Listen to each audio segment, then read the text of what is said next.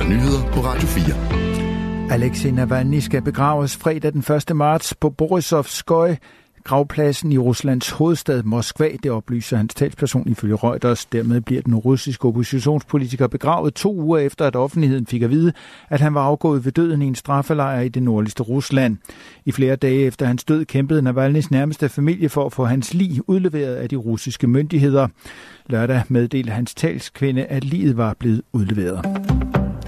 EU-kommissionsformand Ursula von der Leyen siger, at EU bør være forberedt på risikoen for krig. Risikoen er ikke overhængende, men det er ikke umuligt, siger hun.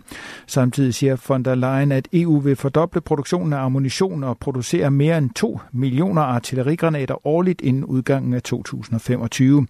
I en tale til Europaparlamentet om behovet for en ændret forsvarspolitik i EU, siger hun videre, at EU-landene er nødt til at begynde med at genopbygge og modernisere deres forsvar med flere forsyninger og midler.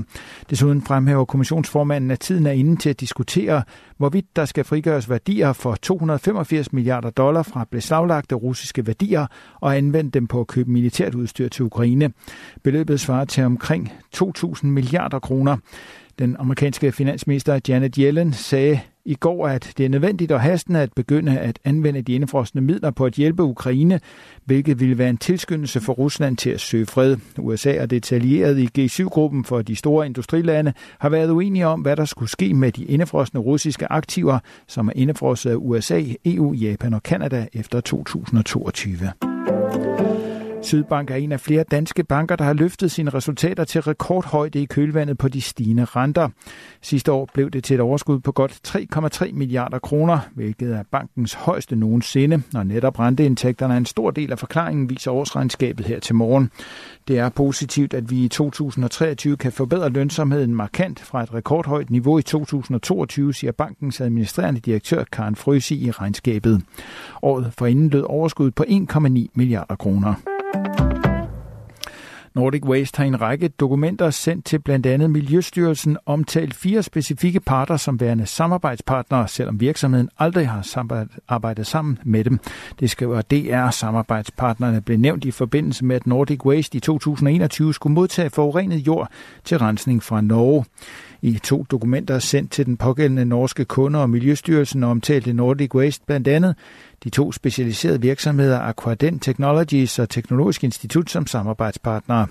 Men begge afviser over for DR at have samarbejdet med Nordic Waste. Det samme gør de to andre parter. Entreprenør Gustav H. Christensen og virksomheden Fortum Recycling and Waste. I et skriftligt svar erkender den tidligere ledelse i Nordic Waste, der er under konkursbehandling, at det var en fejl at omtale parterne.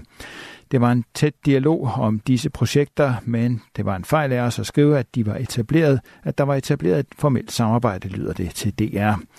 Nordic Waste blev erklæret konkurs 22. januar og har siden ikke haft ansvarsforpligtelse for oprydningen af det massive jordskred, der for alvor tog fart på virksomhedens grund ved Ølst i løbet af december sidste år.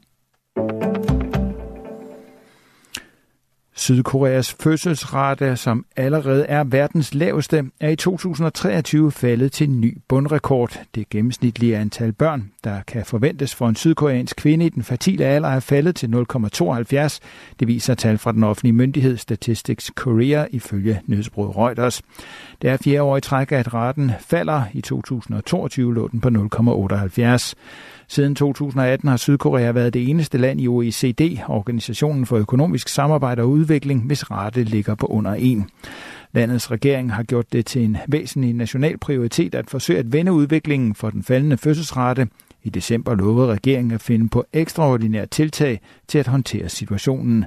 Samtidig har landets største partier sagt, at de vil etablere flere almene boliger og gøre det lettere for befolkningen at optage lån, fordi de vil dæmpe frygten for en national udryddelse. De politiske partiers fokus på at skabe befolkningstilvækst sker efter, at landet siden 2006 allerede har brugt mere end 360 billioner won, omkring 1850 milliarder kroner, på at forsøge at få sydkoreanerne til at få flere børn.